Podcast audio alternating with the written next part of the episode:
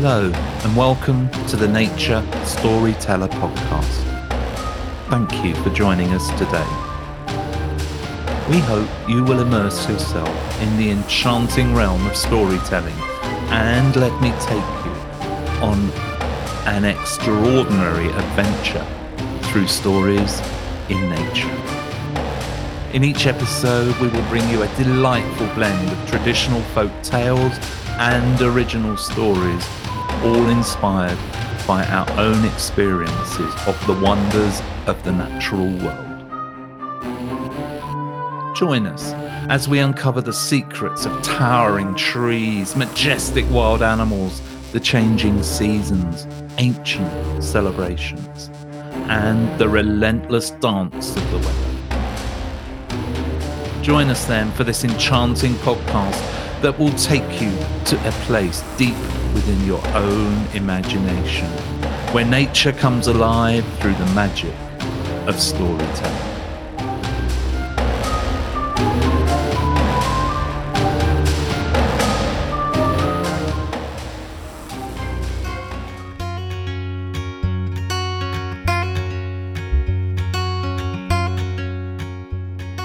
Once upon a time, and a long time ago, the birds did not build nests. They simply perched on branches, boulders, or even the ground, and they laid their eggs just wherever they happened to be. Now, this, as I'm sure you can imagine, wasn't very good, as the eggs got broken or rolled away, and the birds then had no chicks, and the world was much too quiet and a very sad place to be without chicks.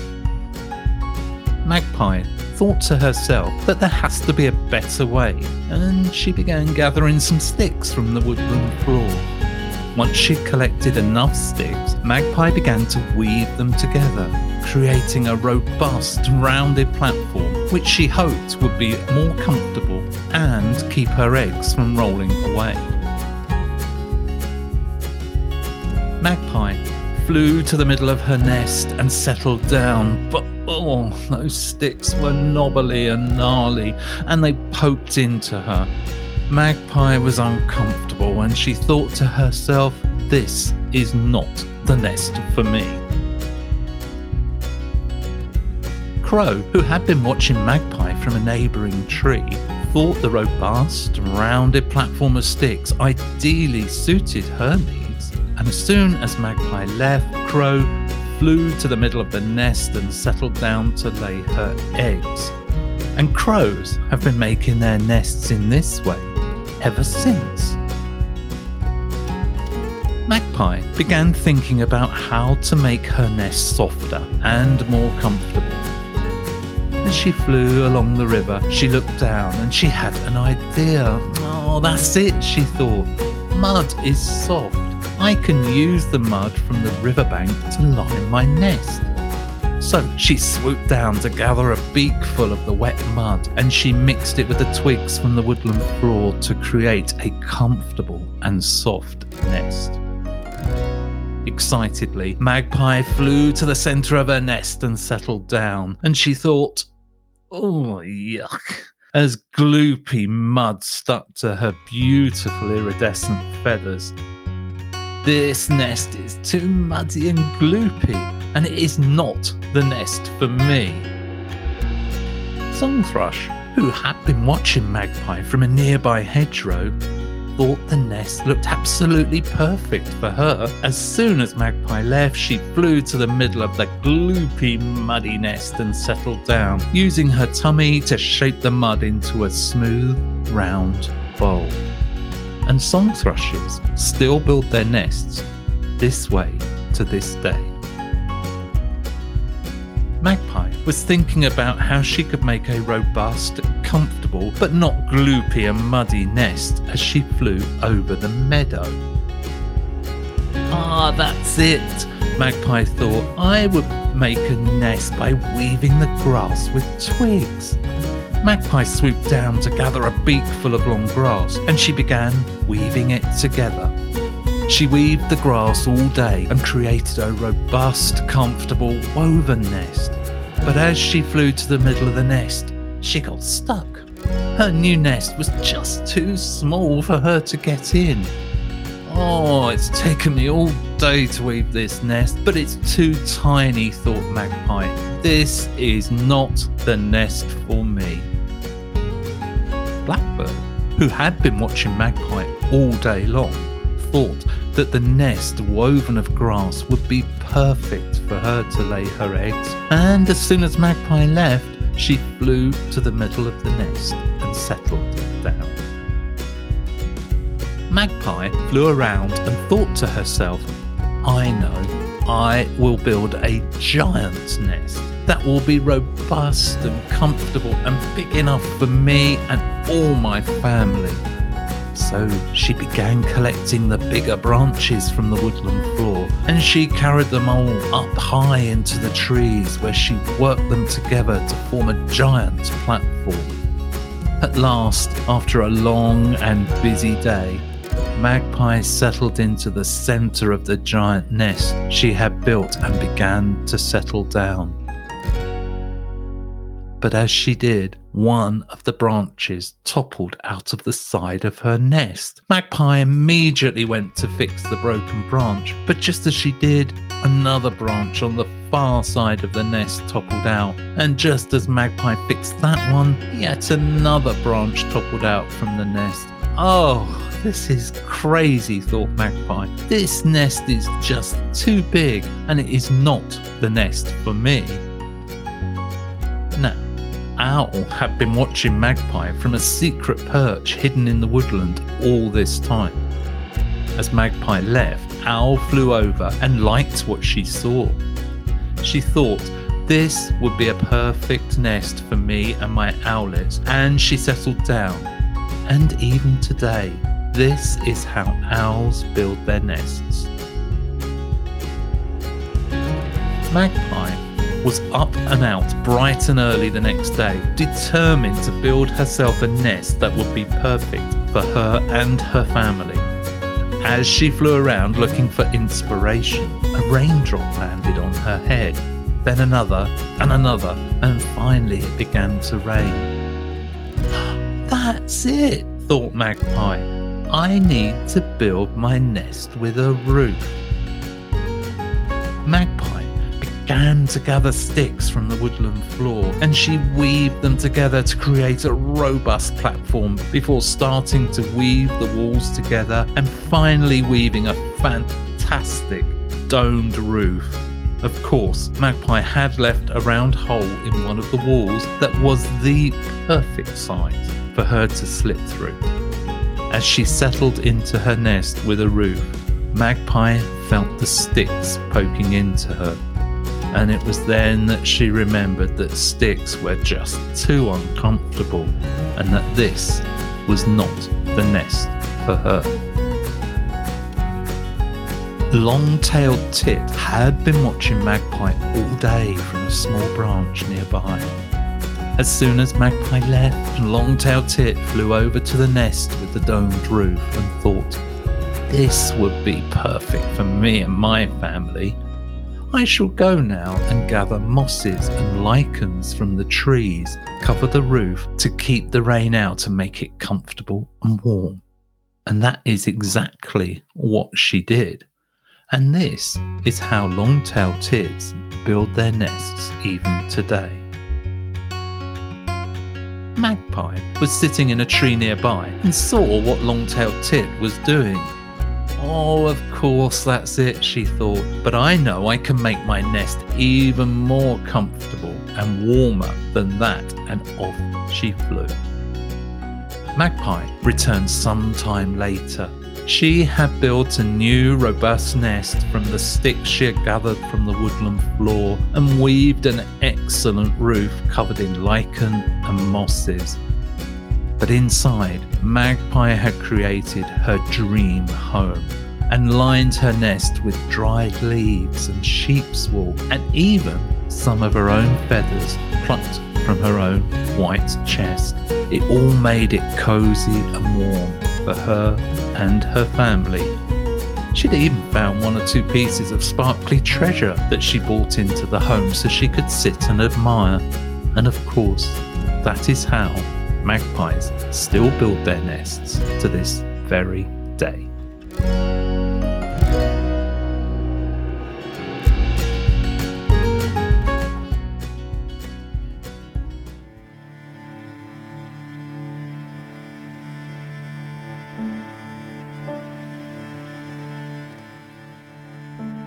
Once upon a time, and a fair while ago, there were two brothers, Archie and Alex, who lived in the Highlands of Scotland. They farmed their own wheat crop, but it was not large enough to support them, and so they had to take on other work when they could find it.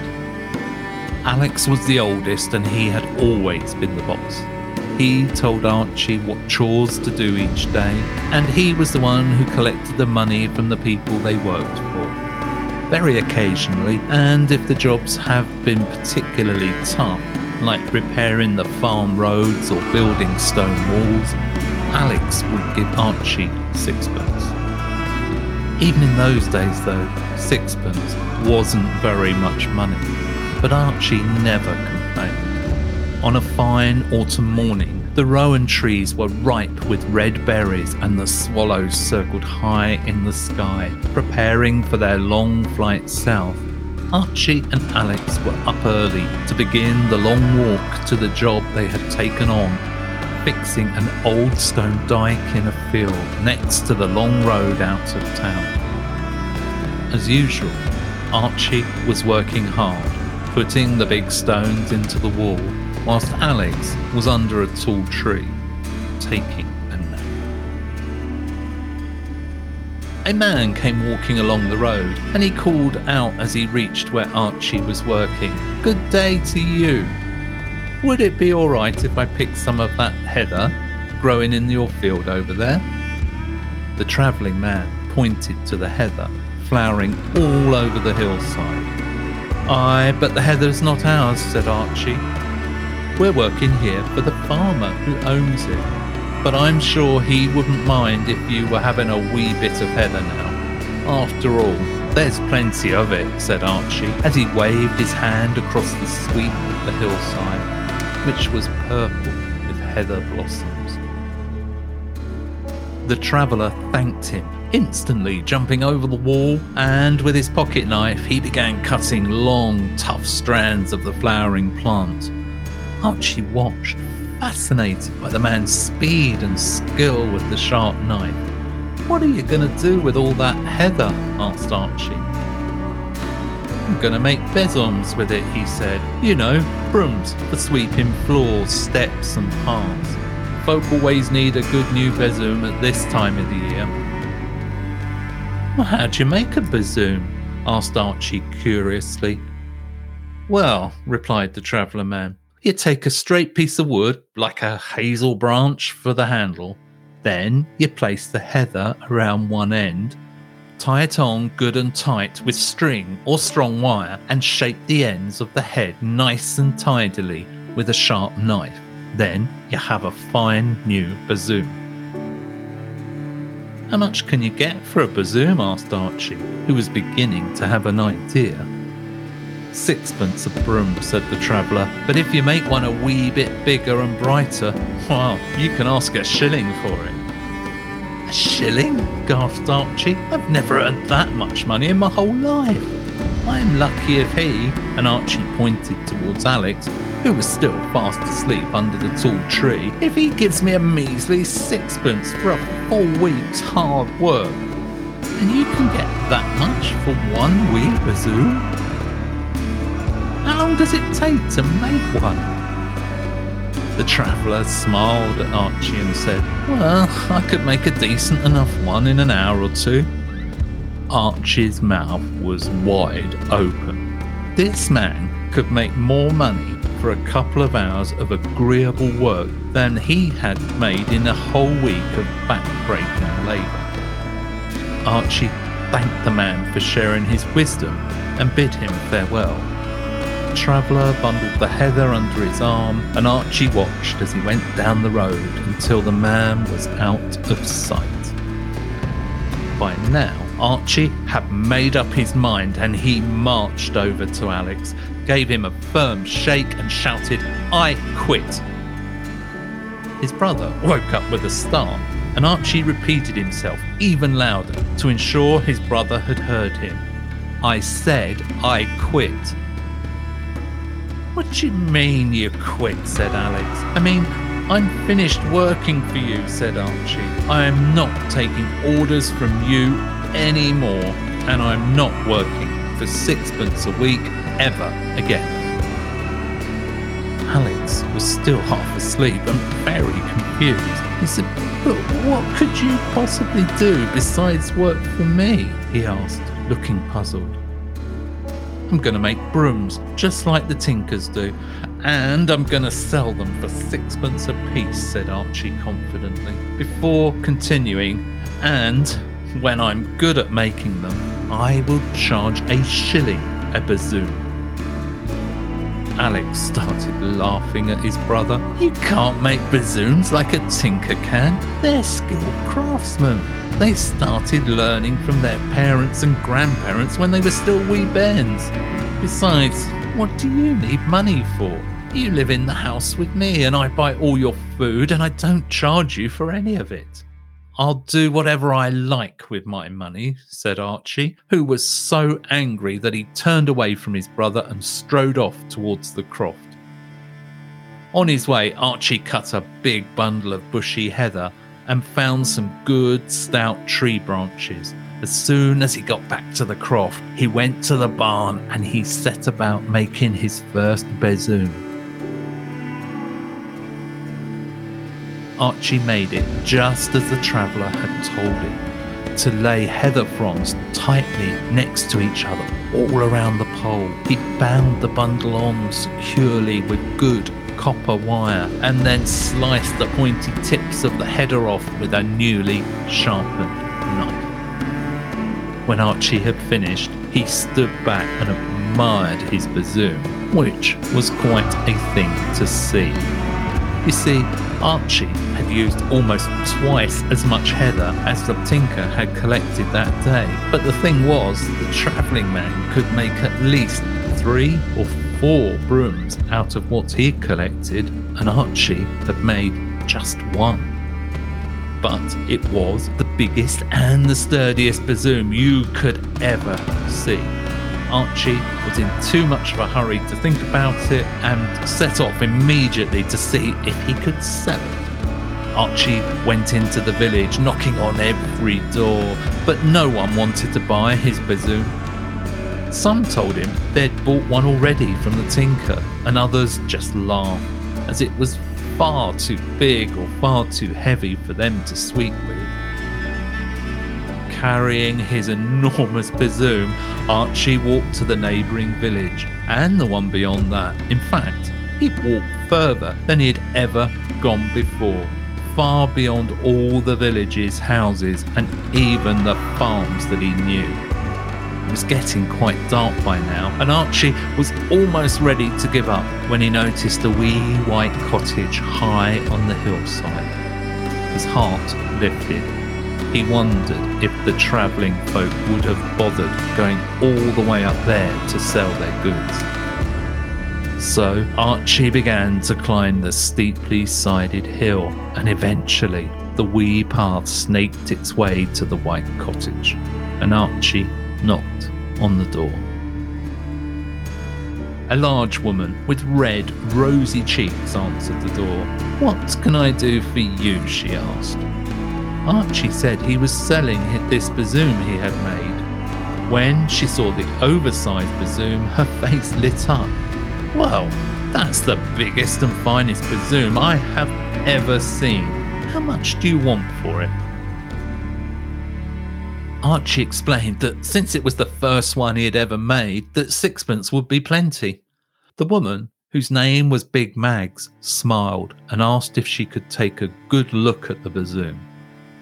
After a wee while, she smiled again and said, It's excellent. I will buy it. She disappeared into the cottage and soon returned with a very shiny sixpence and she handed it to Archie.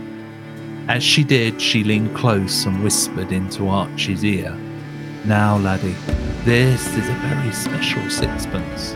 Every time you spend it, you will find a new, shiny silver sixpence in your wallet to replace the one you have just spent. Well, Archie couldn't believe his luck. A magic sixpence? He looked at Big Mags and saw a special sparkle in her eyes. He thanked her before hurrying back to the village because if this sixpence was as special as Big Mags had said, he would never have to work for his brother again. Big Mags was special, just like the coin she'd given Archie. You see, Big Mags was a witch. In fact, she was the most powerful witch in all of Scotland. The other witches didn't like Big Mag, but the local folk got on with her just fine because of her kind and friendly nature. The other witches said cruel things about her size because they were jealous of Big Mag's happy disposition, but mainly they just didn't like Big Mags because her magic was far more potent and her spells far more powerful than all of them combined. Big Mags only used her magical powers for good, making the other witches even angrier and nastier to her. So, Big Mags decided it was time to teach the other witches a lesson it was almost Halloween, and as Big Mags knew, the local witches would gather in the Birch Tree Woods clearing for their special Halloween celebration.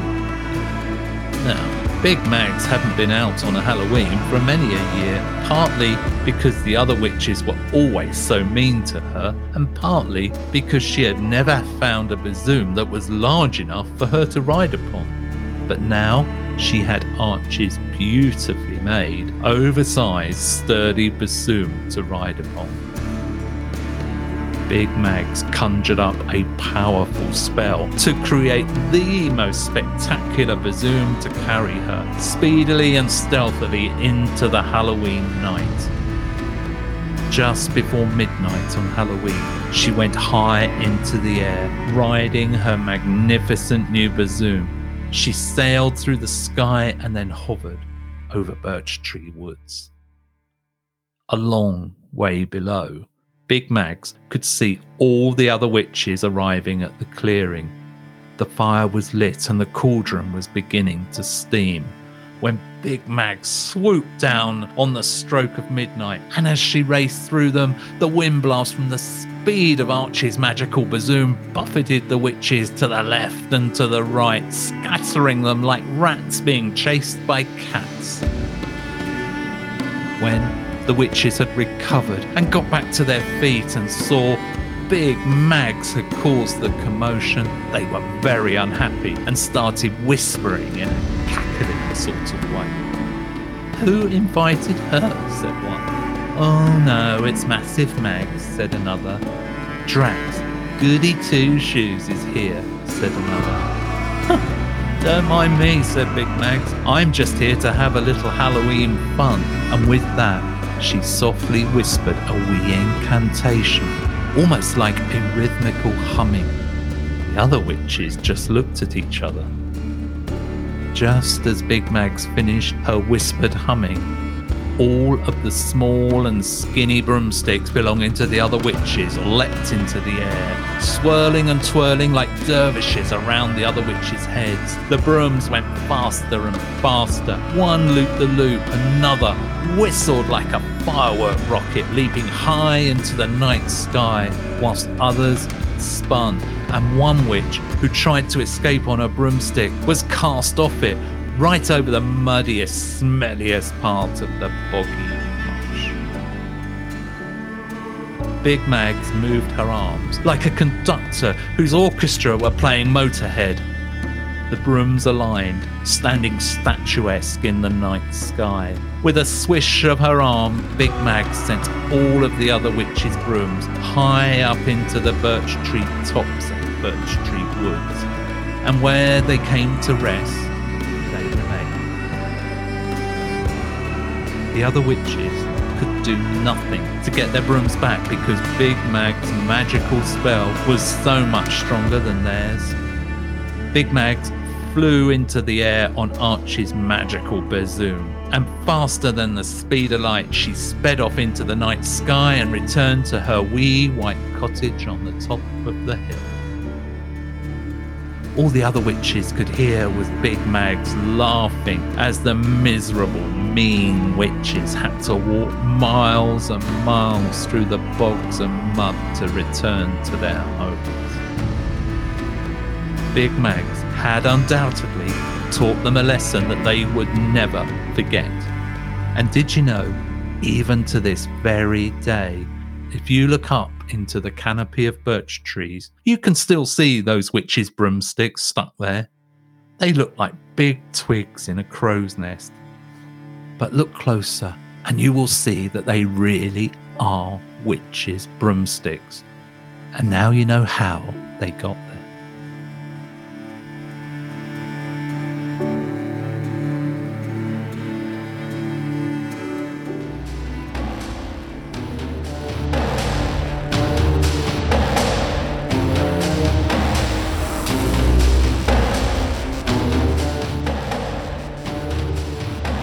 Thank you for joining us today at Nature Storyteller. I hope the stories have taken you on a journey to a beautiful place deep within your own imagination. And at the same time, I hope you feel like you have gained some knowledge about the natural world and the wild creatures that share it with us. Storytelling has always been a way for our ancestors to share their understanding and learning about the world. Through the generations, these stories have entertained, informed, and inspired people. And they continue to do so to this very day.